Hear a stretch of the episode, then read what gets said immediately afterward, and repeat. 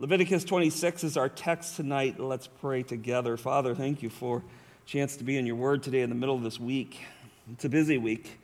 Probably each one in this room could share a difficulty, a challenge they're going through, somewhere where they're trying to learn to trust the Lord greater in.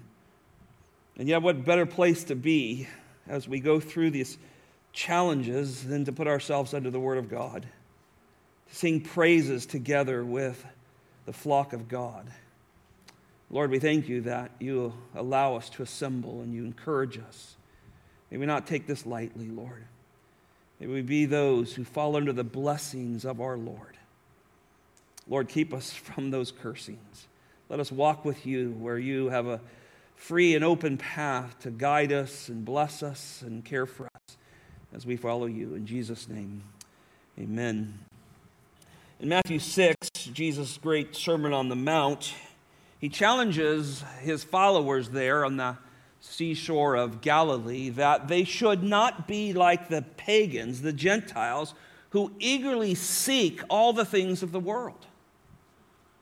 What a, what a good challenge. It's, it's so easy to get caught up in the things of the world and start chasing things that maybe aren't so bad or maybe on some top 10 list to somehow, but pretty soon you can be very consumed with the things of the world. And Jesus says, don't, don't eagerly seek those things.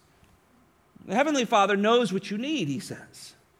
But then he gives this great instruction. You know the verse, verse six, uh, chapter 6, verse 33. But seek first his kingdom and his righteousness, and all these things will be added to you. I was thinking about that verse this morning as uh, those that were there, mostly a Jewish audience, probably in front of Christ at that time, they had been waiting for the Messiah, and they're trying to figure out if Jesus is that Messiah, and is he going to bring that kingdom right then?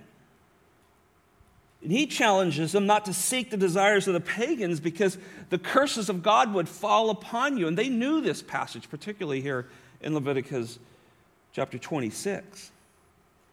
But he says, look, seek God's way, seek God's kingdom, his righteousness, his kingdom, and receive this eternal flow of blessing. Now, of course, the prosperity gospel has made a mess of this whole thing. Uh, uh, but, but God's blessing is something we seek, right? It may, certainly, most of us, it's not financial, but it's the joy of the Lord. And you know He's blessed you and with you, and you have joy in Him. And so here the Lord is already in Matthew trying to help them to seek after His kingdom and His righteousness. Well, the setting in Leviticus 26 still is at the foot of Mount Sinai. You have to remember that. We start studying this and we feel like things are happening already, but they're not. They have not even left Mount Sinai. They're going to go up to the edge of the promised land and blow it. But here these commands are given, and so so many years before the blessings and cursings of this chapter are fulfilled, God is graciously telling them, here's what will happen. I've learned through this study, and more than ever in all the years of ministry, that the law is full of grace. And, think about this God gave them this incredible sacrificial system so they could be reconciled to God regularly. I think sometimes we think about the law and we think about Old Testament. You do this, I'll give you this. If you don't do this, you're going to get cursed. And we'll see some of that today. But inside of that, he set a beautiful sacrificial system that would temporarily withhold his wrath and keep him among them. The law is full of grace and mercy here. And all of us know, we understand the grace of God, but we also understand what happens when you reject truth, God's truth, and you decide to follow sin, what happens? But then we have this God that Paul says is so faithful that he cannot deny himself when it comes to us. So, what an amazing truth as you start to think about this great text, the blessings and cursings of Israel that we're about to go into. Well, I broke it down into several sections um, to help us understand this chapter. It's a long chapter, so we'll scoot through it.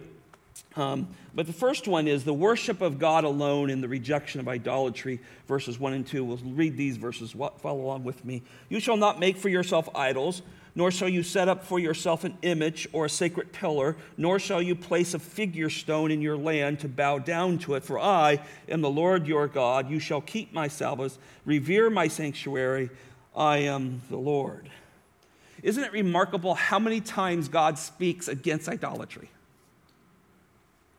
I mean, if you go and just list all the verses of how many times God speaks against idolatry, maybe we ought to learn that it's a problem with humans. We are prone to idolatry. We're prone to gravitate towards something. And, and here in Leviticus 26, it's an amazing chapter of, of promises and blessings of an obedient nation, but it's also a reminder of curses if, if they're a disobedient nation.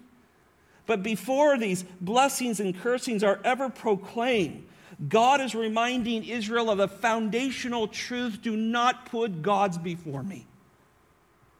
What a foundational truth for our lives as well.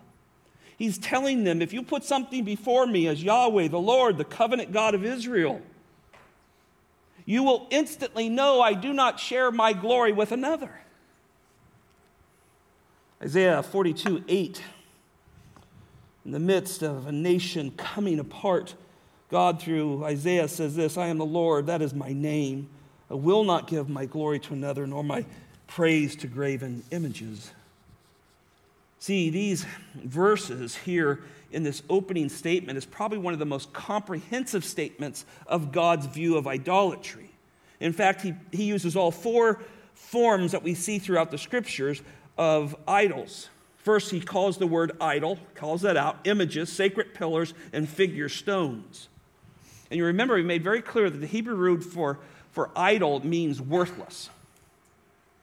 So, in that, their own language, the word meant worthless.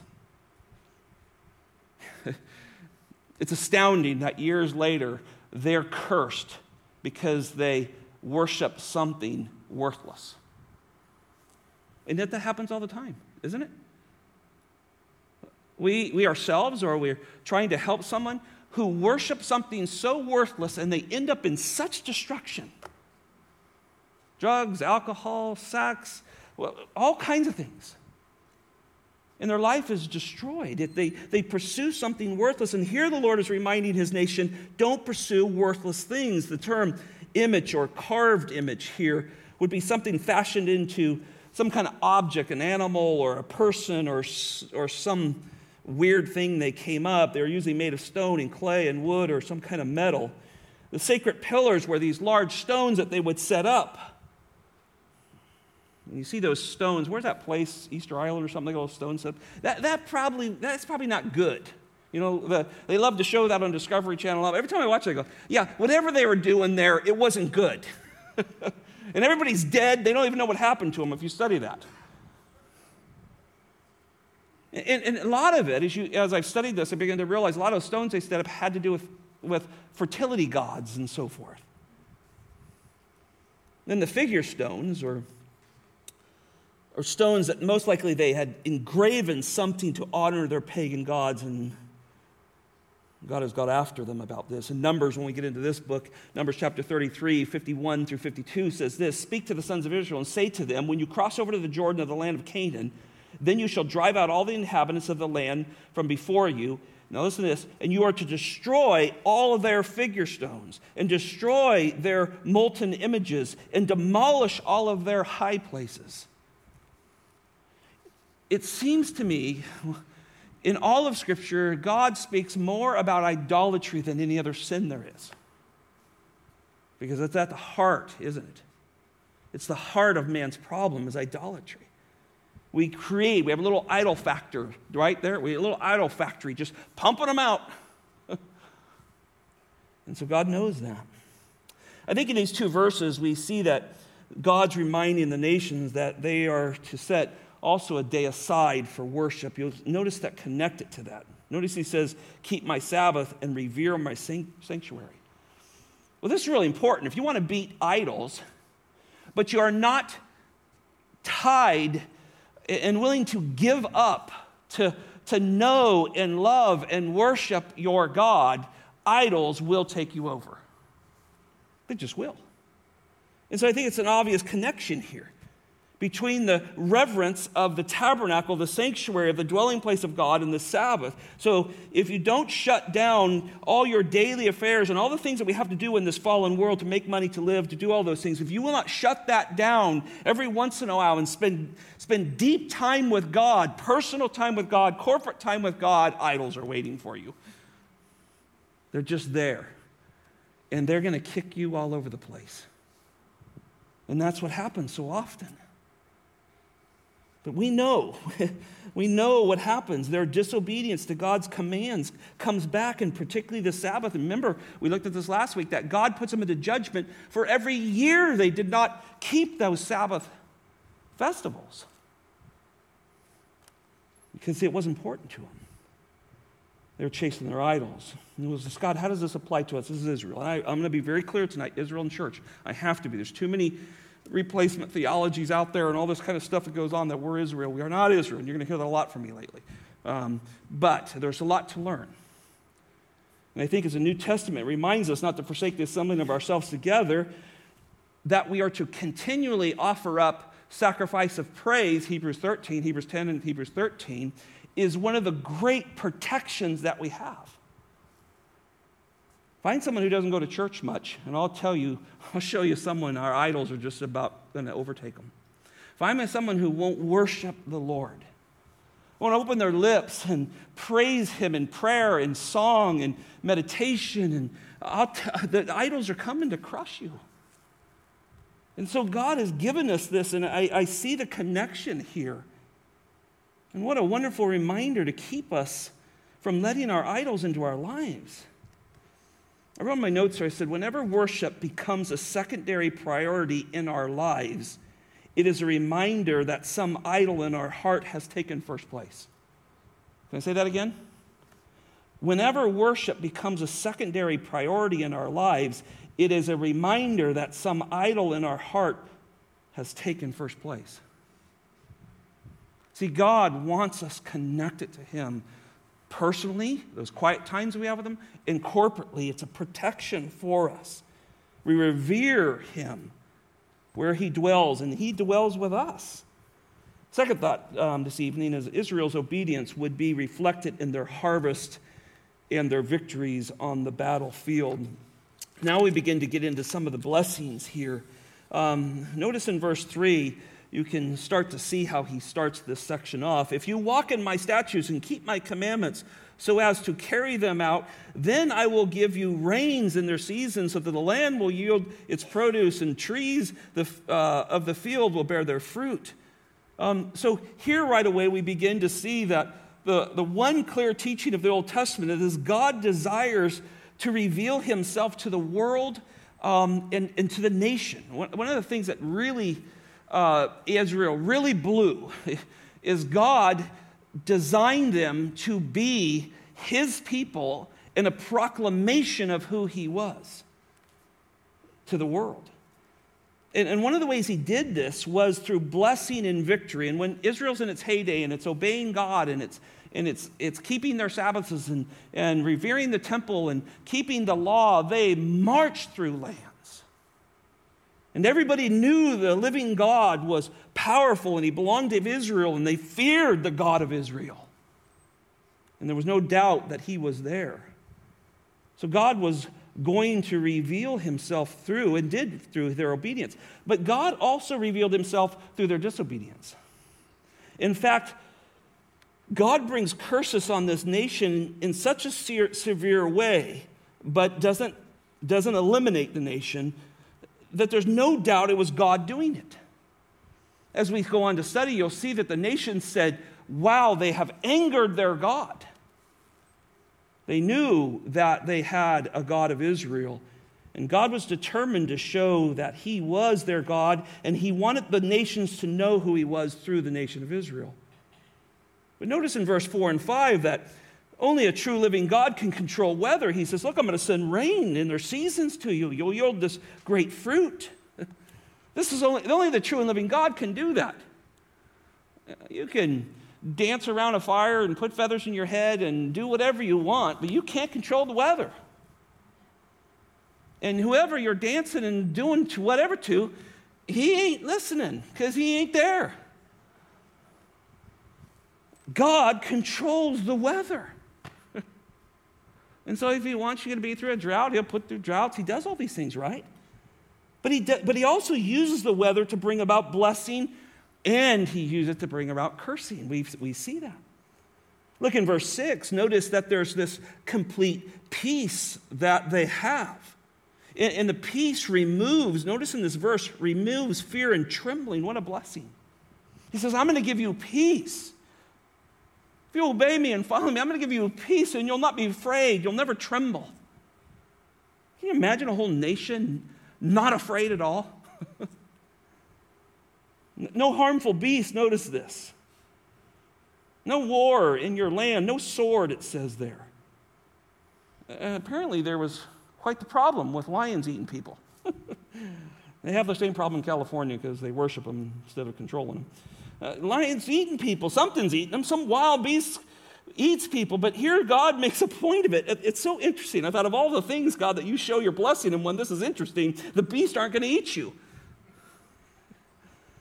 Look at 7 and 8. Here we have a promise of blessing that is just absolutely remarkable. Notice the, the math here.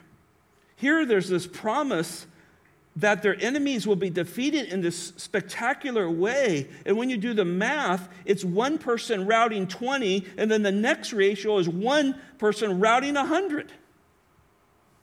I mean, these are seasoned warriors they're going against. Boo, just run off. And we actually see circumstances of that within the Old Testament. I mean, only the devastating fear of God could do that.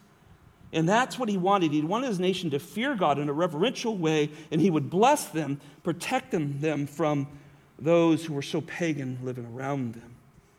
Or a third thought, we come to verses 9 through 13, but here God confirms his covenant of abundance and his presence and the freedom of Israel, verses 9 through 13. I want to read these verses. So I will turn towards you and make you fruitful and multiply you, and I will confirm my covenant with you. You will eat of old supply and clear out the old because of the new. Moreover, I will make my dwellings among you, and my soul you will not, uh, you will not reject. And I will also walk among you and be your God, and you will be my people. I am the Lord your God who brought you out of the land of Egypt so that you will not be their slaves. And I broke the bars of your yoke and made you walk erect. Well, here we find this common theme of fruitful and multiplying nation. A nation that is blessed by God is often very fruitful and multiplying. It's a growing, it's a strong, it's a healthy nation. And this is a promise for God if they will walk with Him.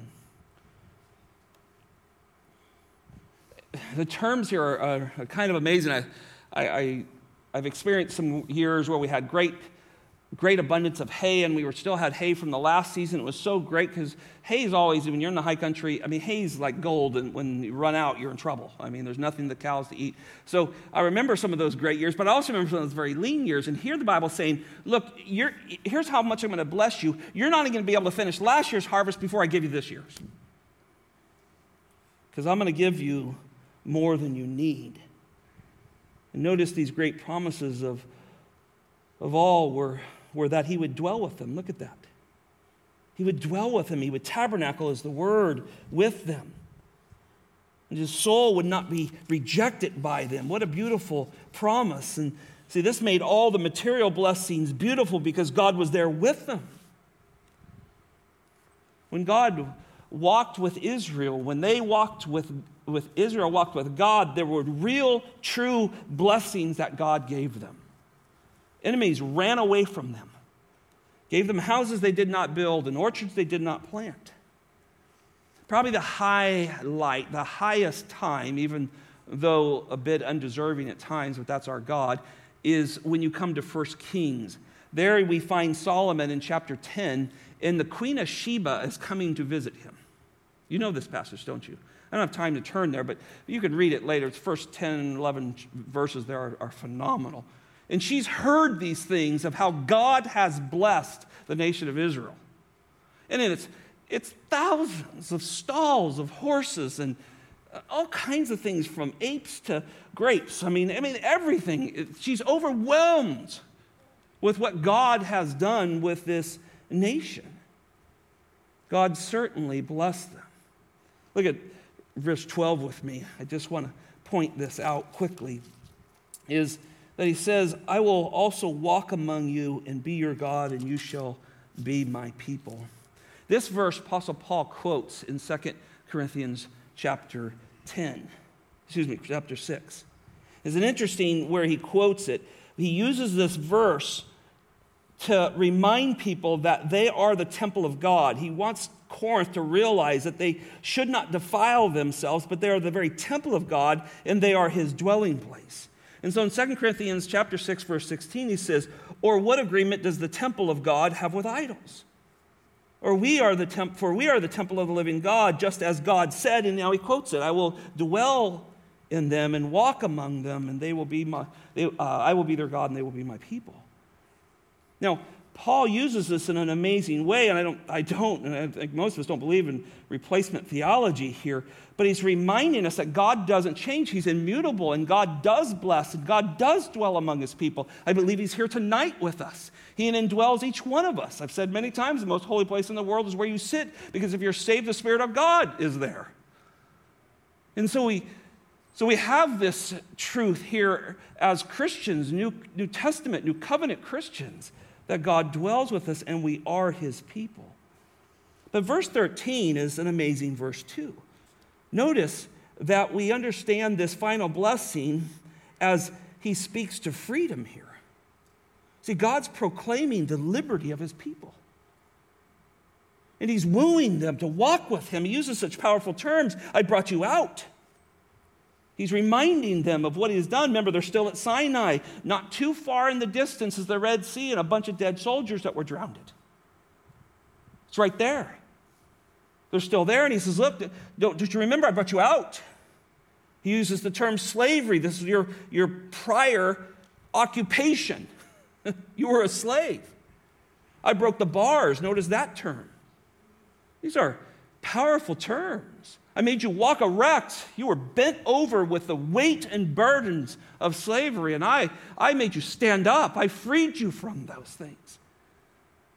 The imagery is just astounding as, as this incredible burden is lifted off them and reminder to them to walk in obedience with God.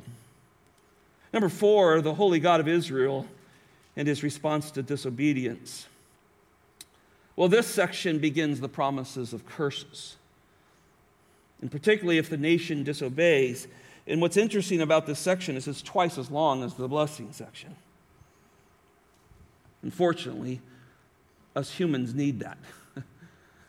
we need to be reminded of the consequences of sin and but here God says, Look, nation of Israel, if you fail to obey me, you fail to observe my commandments, if you despise my word, which are statutes and ordinances, you can see there in verses 14 through 17, and if you break my covenant with me, if you break your end of the covenant with Yahweh, I promise a strong and swift judgment that will fall upon you. We must remember that God's holy. I think one of the things when we study the Old Testament, is we really are impacted by the character of holiness of God. And it's not that we don't see it in the, in the New Testament, uh, it is just as clear and just as powerful because it's very personal there. But we do see this powerful testimony of his holiness, and it demands justice. But remember, as we said when we started, God's grace is always there.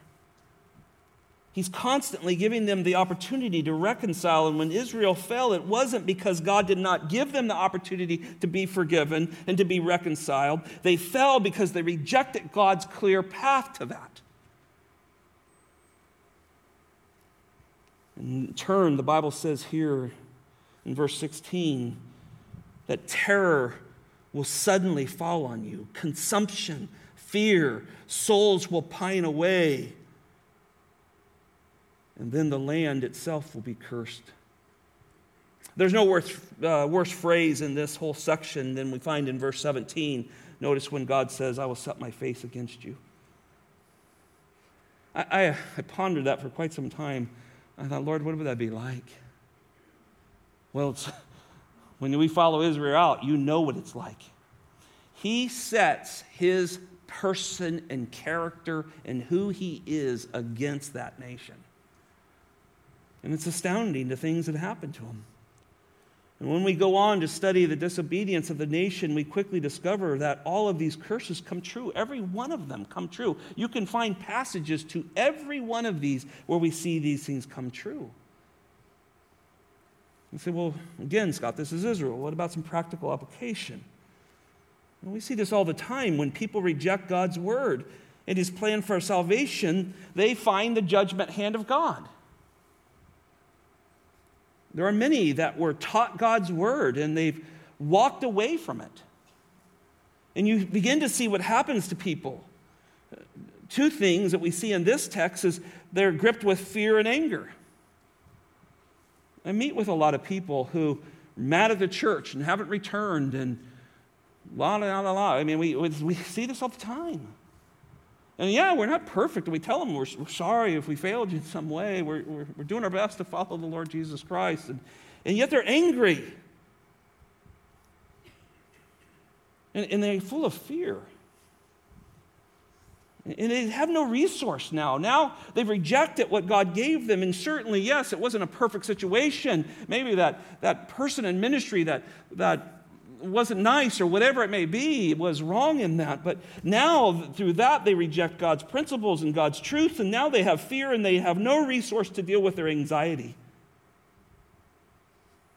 There's no one to protect them from their enemies. And they're angry.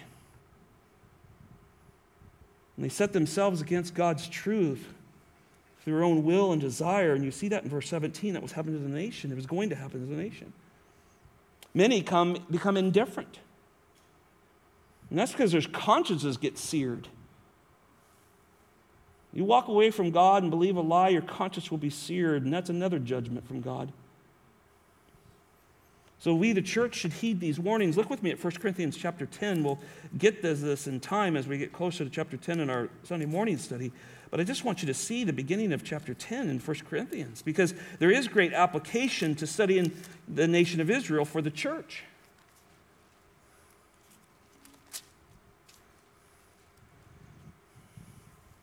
Comes back to idolatry, right? Chapter 10, verse 1, 1 Corinthians. For I do not want you to be unaware, brethren, that our fathers were all under the cloud and all passed through the sea. All were baptized or identified into Moses as the mediator in the cloud and in the sea, and all ate of the spiritual food, this, this representation of, of the bread of life that would soon be fulfilled in Jesus Christ. They all drank of the spiritual drink. For they were drinking from a spiritual rock which flowed from them, and the rock was Christ. It's all pointing forward, right?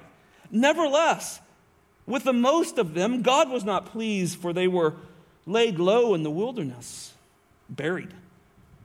Now they, now these things, now look at this, happen as an example for us. Uh, the reason, I'll, I'll hold right there. The reason I read this passage is because some people will say, Scott, why are you teaching on the Old Testament? I, I, ran into someone not too long ago and say, Our church never teaches that. We've never been in the Old Testament. We didn't even think it's for us. Oh, goodness. Well, think I quoted this verse to him. It says, Now these things happen as an example for us so that we would not crave evil things as they crave them. You can ask that person, Well, do you ever crave something evil? Well, yeah, I guess I do. We ought to see. Let's see what happened to Israel when you crave idolatry things. Verse 7 Do not be an idolater, as some of them were, as is written. The people sat down to eat and drink and stood up to play. Sabbath, reverence to God, obedience to his law, gone. Even though God was gracious there, allowing them to come to him at any time through that sacrificial system, through the priesthood, the intermediate, all of that was there. But they rejected it. Verse 8 Nor let us act immor- immoral, immoral immorally, excuse me, as some of them did, and 23,000 fell in one day. Now, nor let us try the Lord, as some of them did, and were destroyed by serpents, nor grumble as some of them did. Oh, he had to throw that one in? We were doing okay, weren't we? They were destroyed by the destroyer. Ooh. Now, these things happened to them as an example that they were written for our instruction upon whom the ends of the age have come. What an amazing statement. So, as we go on to study these curses, remember these things are given for us to learn God is a holy God. And He is gracious and merciful, and He makes a way back to Him.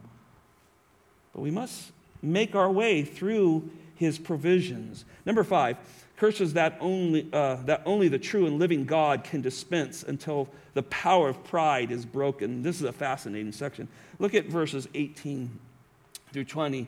If also after these things you do not obey me, then I will punish you seven times more for your sins.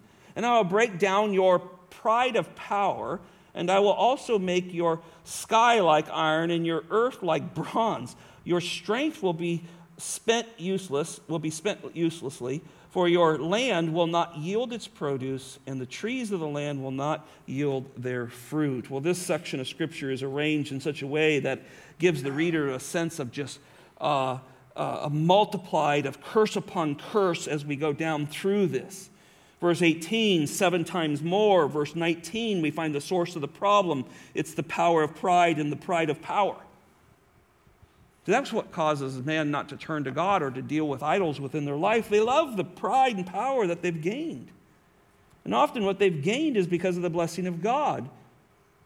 Instead of worshiping God for all the blessing He bestows on them, their power became their source of pride. Boy, if you're not walking with God as an Israelite and you come in and you're one guy and 100 people run from you, you might go, whoo, bad man here. All kinds of problems come from that, right? Pride's at the root of this idolistic life that we can fall into. So, as we read this, at the core of this chronic, continual problem of disobedience is pride in one's own power or strength. And it's idolatry. Look at verse 20 with me. Notice it says that they, they'll be spent in vain or useless. Don't you hate it when you work so hard out something and nothing turns out? Man, I put so much effort in that, it just fell apart. That was their life. That's what happened to the nation of Israel. All of their efforts turned into just useless work. All their farming efforts produced little fruit. Look at verses 21 and 22. If then you act with hostility against me and are unwilling to obey me, I will increase the plague on you seven times according to your sins. Verse 22 I will let loose among you the beast of the field, which will bereave you of your children and destroy your cattle and reduce your number so that your roads lie deserted. You go, well, what does that all mean? Well, you can imagine when they heard the word plague. Whoa, we just saw that, and it was really bad. Seven times? Remember, they're doing great. They're at the foot of Mount Sinai. Yeah, we had a little golden calf problem. but we're still here, and we're going to go in this promised land. Isn't God gracious to warn them of this? I mean, that, that's an amazing term there, plague. I wonder what went through their minds. Verse 23, excuse me, 22, the promise that God would send wild beasts among them to devour rebellious people. And it would, it would be so difficult, it would cause their families and farms to operate in such a way that they wouldn't be able to travel. Notice the roads would be desolate. You say, well, where does this happen? 2 Kings chapter 17. The Syrians have taken over the northern tribes of Israel. In verse 25, we pick it up there, and it says, In the beginning of their living there, they did not fear the Lord. Therefore, the Lord sent lions among them, which killed some of them. So they spoke to the king of Assyria, saying, The nations whom you have carried away into exile in the cities of Samaria do not know the customs of the God of their land. So he has sent lions among them, and behold, their lion they killed them because they do not know the customs of the God of their land. This is the king of Assyria talking. And, and if you follow the text, he says, Well, find a priest among them, send them back so they can learn their own God. Remember the boys that mocked, was it Elijah or Elisha? Some of you guys, hair challenged, might know this. Remember they came out and mocked him because he was bald, and a mama bear came out and ate, tore him all up? You know, that's pretty astounding that God can use wildlife to bring about judgment. These promises happened, didn't they? Follow, just follow down through 23 and 26 for the sake of time reading these. It's a long chapter, 46 verses. But here we can see that if it is God's goal to turn his people back to himself, and notice it's through humility and repentance, that's his goal. But if there's no repentance, there is more hostility to come. So his goal is to bring them to repentance. But basically, it says they will be, they'll be conquered and afflicted by pestilence and famine. This one, this phrase there, notice this where he talks about the 10 women using one oven. Well, what does that mean? It means there's not enough resources, not enough flour, not enough wood. There's not enough to, for a woman to be able to cook a meal for her own husband. There's, there's 10 trying to use one because that's all they got. And that's exactly what happens. Ezekiel chapter 4, 16 through 17. Moreover, he said to me, Ezekiel's prophesying as Jerusalem is being sieged. Son of man, behold, I'm going to break off the staff of the bread in Jerusalem, and they will eat bread by weight and with anxiety, and drink water by measure and in horror. Because bread and water will be scarce, and they will be appalled with one another and waste away in their iniquity. That's exactly what happens to them. Remember, I want to keep saying this. None of this has happened yet. They're still at the base of Mount Sinai. This is the pure grace of God to warn them. Oh, they have a sacrificial system. They can come to God through a mediator and be reconciled. Look at verses 27 through 35. This is a little longer section, but just kind of follow along as I drop down through it. Notice that their disobedience will bring, de- bring three, three, three things basically death, desolation and exile and captivity is the idea there. Strong warning, seven times he, uh, warning here, 27 and 28 there. Notice 29, we find this sad truth come to a reality. Further, you will eat the flesh of your sons, and the flesh of your daughters you will eat. 2 Kings chapter 6, 26 through 29. Again, the nation is being besieged, and the king of Israel was passing by on the wall of on the wall, and a woman cried out to him, saying, Help me, Lord, O king. He said, If the Lord does not help you, from where shall I help you? They're being besieged. They're against the walls. This is it. It's Jerusalem's coming down and from the threshing floor and from the winepress. And the king said to her, What is the matter with you? And she, she answered, and the woman said to me, Give this woman said to me, Give me your son, that we may eat him today, and we will eat my son tomorrow. So we boiled my son and ate him. And I said to her the next day, Give your son, that we may eat him. But she has hidden him from us. Oh my goodness. What, how low has it got? Can you imagine hearing these? You're at the Mount, of Sinai, Mount Sinai, you're at the foot, you've, he's split seas, killed the armies, fed you with bread from heaven, water's flown out of a rock, and you're hearing this. You're going, ah, never happened. And yet, years later, there's two women fighting over who gets eat whose child. Jewish historian Josephus said that cannibalistic sin broke out in the siege against Jerusalem in, in uh, um, from the Romans in 70 AD. They did the same thing. So God knows the devastating power of sin. And I think one of the things I've learned from this is wow, Lord, help us turn from sin. Let's not play with it. He gives such strong warnings to flee from it. New Testament, flee from those youthful lusts. Run from those things. Greed is idolatry. We hear that all the way through the New Testament. Remember, we said God wants himself known through the blessings of Israel or through the cursings of Israel. And he made himself known. Look at verse 33. There, there's this promise that's scattered and dispersed to the Gentile nations, to their enemies. In Leviticus 25, we're told that God would empty out the land so it could enjoy the Sabbath because they didn't do it. So I started to write down a little comparison so far up to these verses, what I've seen. Verses 4, 5, and 10, the land will be fruitful. There's the blessing. If you follow me and, and revere me, I'll, I'll make your land fruitful. But it's unfruitful in 16, 9, 20, and 26. And then he goes, and you'll live in safety in verse 5. But in verse 33, you'll live in captivity killer beast among will be removed from you in verse 6 but killer beast will be unleashed in you in 22 sword will be removed in verse 6 but sword will devour you in verse 25 victory over your enemies in verse 7 defeated by enemies in 17 and 25 god's blessing in verse 9 god's discipline in verse 17 and it just goes on and on. Look at the next section 36 through 39 if there's no repentance there's exile coming and God's curses will be felt through fear, anxiety, and rotting away, is the idea there. In verse 36, you see God brings a weakness to the heart. Hmm. I'm not even sure how to describe that. The language is a little bit difficult here, but it gives the idea that there is no desire, inner desire at all. You're just waiting to die terrible way to live on this earth. The whole context within these verses right here, there's paranoia will sit in. Notice the sound of a leaf will cause you to run. You don't want to walk with God? Guess what's going to happen? You're on your own. it's, it's, you're going to be afraid of a leaf.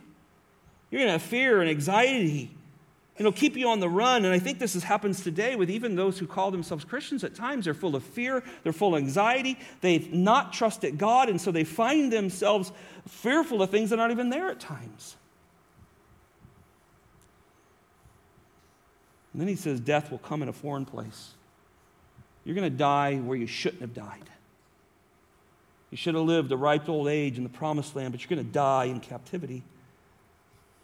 See, I think if there's any questions about how a holy God and a gracious God feels about sin, when you study this passage, you go, I know exactly how he feels about sin. He's a holy God, and yet he's extremely gracious. And this is why we fall on our knees and we are overwhelmed with the immensity of the cross of Christ that his great work on the cross would wash all the way back to those who believe by faith that God was who he said he was. And they would come to God God's way and wash all the way back to that person and wash all the way forward to the last believer on this earth and see the immensity and greatness to save a wretched sinner like me. That's why we study the Old Testament. Because we get a great appreciation of God and a good understanding of who we are. And it makes us worship, doesn't it? Last thought here a repenting nation of Israel will find a restoring, covenant keeping God. I want to read these last section here, verse 40. If they confess their iniquity and the iniquity of their forefathers, and in their unfaithfulness which they have committed against me, and also, also in their acting, their acting with hostility against me. I also was acting in a hostility against them to bring them into the land of their enemies, and or if their uncircumcised hearts become humbled, so that they can make amends for their iniquity, uh, uh, excuse me, um, iniquities, then I will remember my covenant with Jacob, and I will remember my covenant with Isaac, and I will remember my covenant with Abraham as well, and I will remember the land. Well, this is an incredible display of God's mercy here, isn't it? And despite the possibility that Israel might be cursed because they're still at the foot of Sinai here, God is already promising to receive them, remember them, receive them, and bless a repentant nation. I think that's fascinating. And in these verses, you see the recognition of sin. If they see this, so there's this understanding that, well, Jesus forgave me. Well, forgive you from what? I mean, if we run out and say, oh, Jesus loves you, Jesus loves you. What does that mean? Why does he love you? How does he love you? What did he do to love you? And what did you do to need his love? We got to ask those questions, right? I saw a bumper sticker this week. I was driving behind it, and it said, um, Jesus loves us all, but he loves me more. I'm thinking, hmm, they might be right. Uh, and, uh, you know, I had to think about it for a little bit. It's a little arrogant bumper sticker, but. But notice there's this recognition of sin here, right? God has the right to discipline his people. He loves us to keep us from walking along with the pagans, right? Notice he uses the word uncircumcised hearts. You haven't cut away the dead stuff. See, this, this will take humility, right? They have to humble themselves and recognize their sin against God. Notice it's against me, against me, he says. In other words, they will recognize the grace of God and that their punishment was deserved, and God, through his mercy and grace, will restore and forgive them. That's what happens here. Look at verse 42. Then I will remember my covenant with Jacob and Isaac and Abraham and the land. So we have a clear promise that God will not break his covenant on his side to the nation of Israel. Again, this is Israel. Let's not mix this up. This is Israel. And, and notice, we quickly see the restoration and the blessing of a repentant nation, including its land here. I know a lot of people love Second Chronicles 7:14, where it says, "And my God my, excuse me, my people who are called by my name, if they humble themselves and pray and seek my face and turn from their wicked ways, then I will hear, I will hear from heaven and will forgive their sins and heal their land. Well, as precious as that verse is, it's a verse foremost for the nation of Israel. We have to understand these things in context. And one of the problems in today's church is we have a replacement theology going on, and we've We've rejected that God has still a plan for Israel, and we would have to give up a, a tremendous amount of promises. One person said there's a third of the Old Testament that we'd have to somehow spiritualize over. You know, as I know, our church, our elders are, are still believe that God has a plan for a remnant that He's going to bring back to Himself. And while there is a certain human responsibility when we read this verse and the one in Second Chronicles placed on the sinner, and particularly the nation of Israel. Restoration is done in such a way to create conviction from the love of God.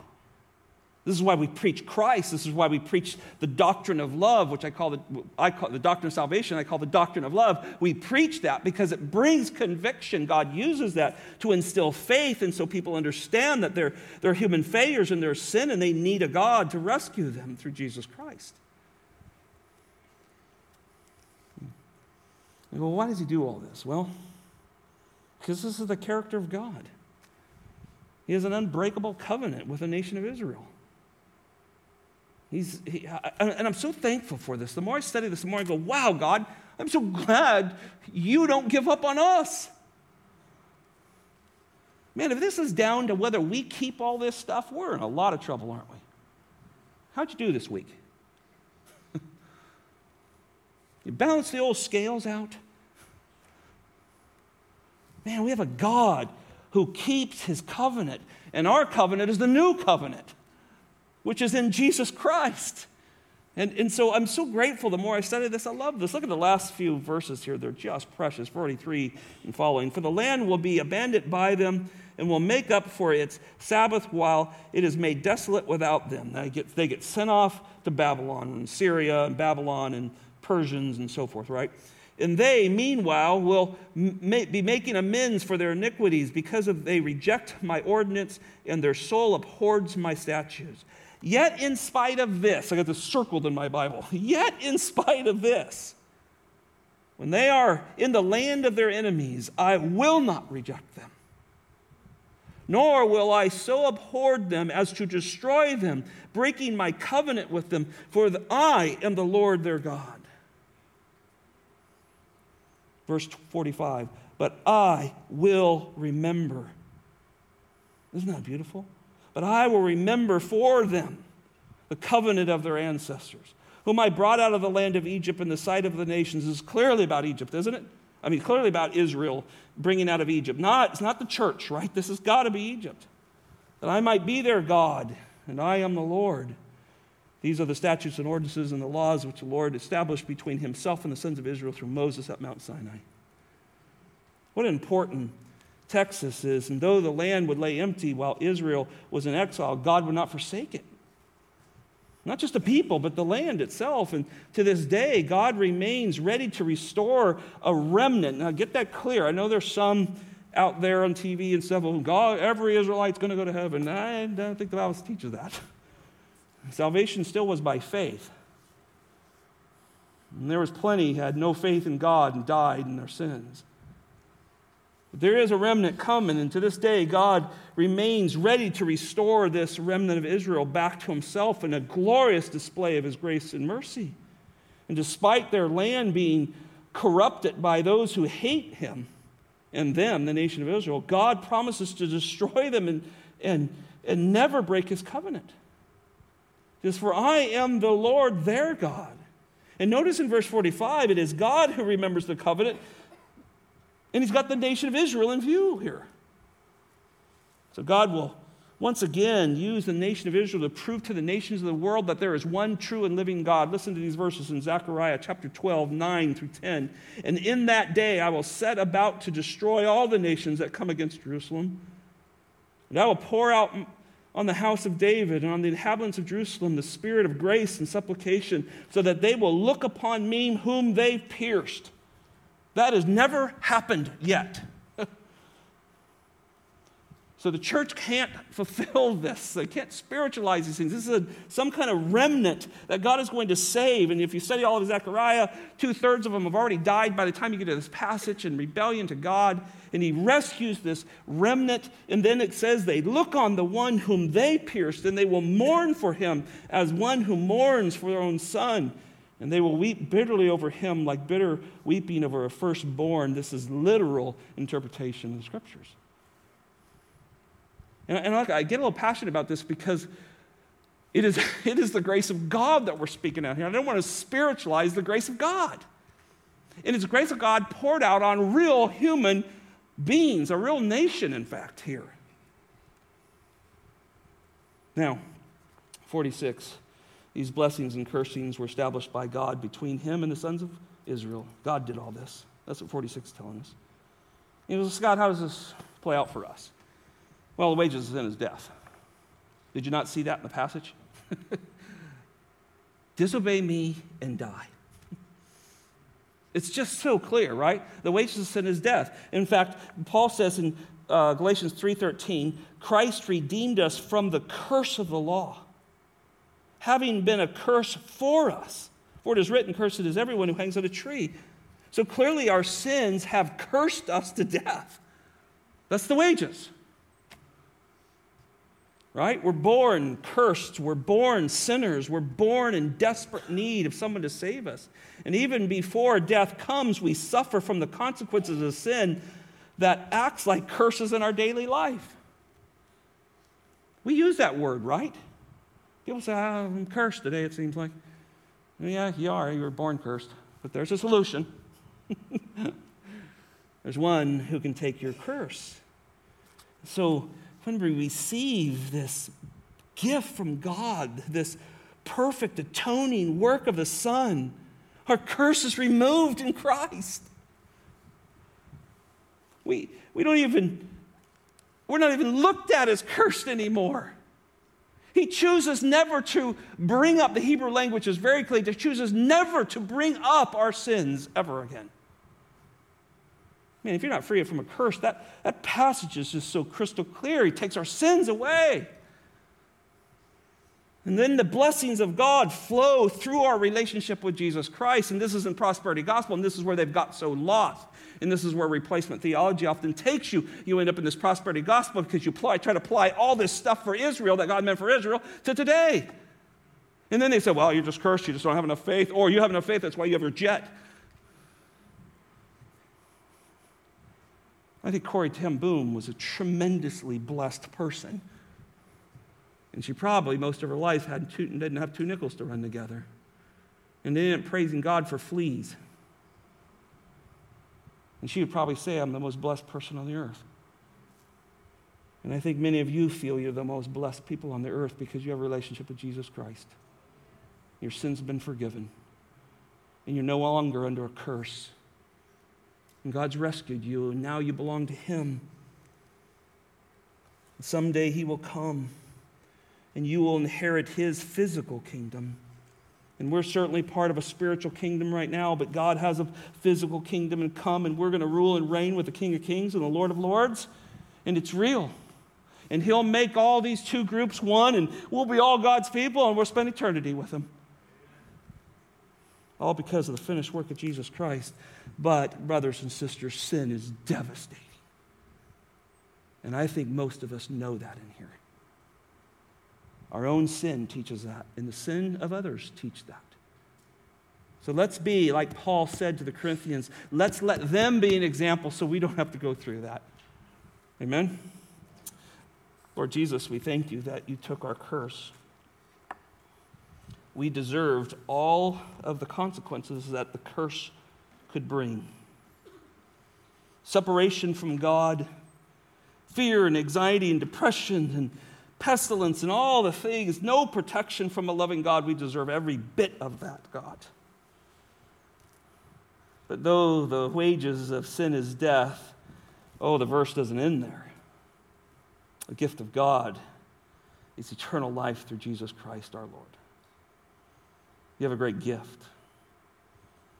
And that gift started with our forgiveness and the removal of a curse upon us a fallen humanity that started with Adam and Eve and has been spurned down through the entire human race.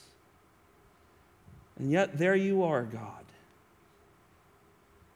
knowing your children from the beginning of the earth, in the foundations of the universe, giving them to your Son, and your Son promising never to lose none of them. And in the end, he gives us back to you as this love gift from the Son to the Father. All free of curse, free of sin, perfect in our righteousness of Jesus Christ. What a blessing.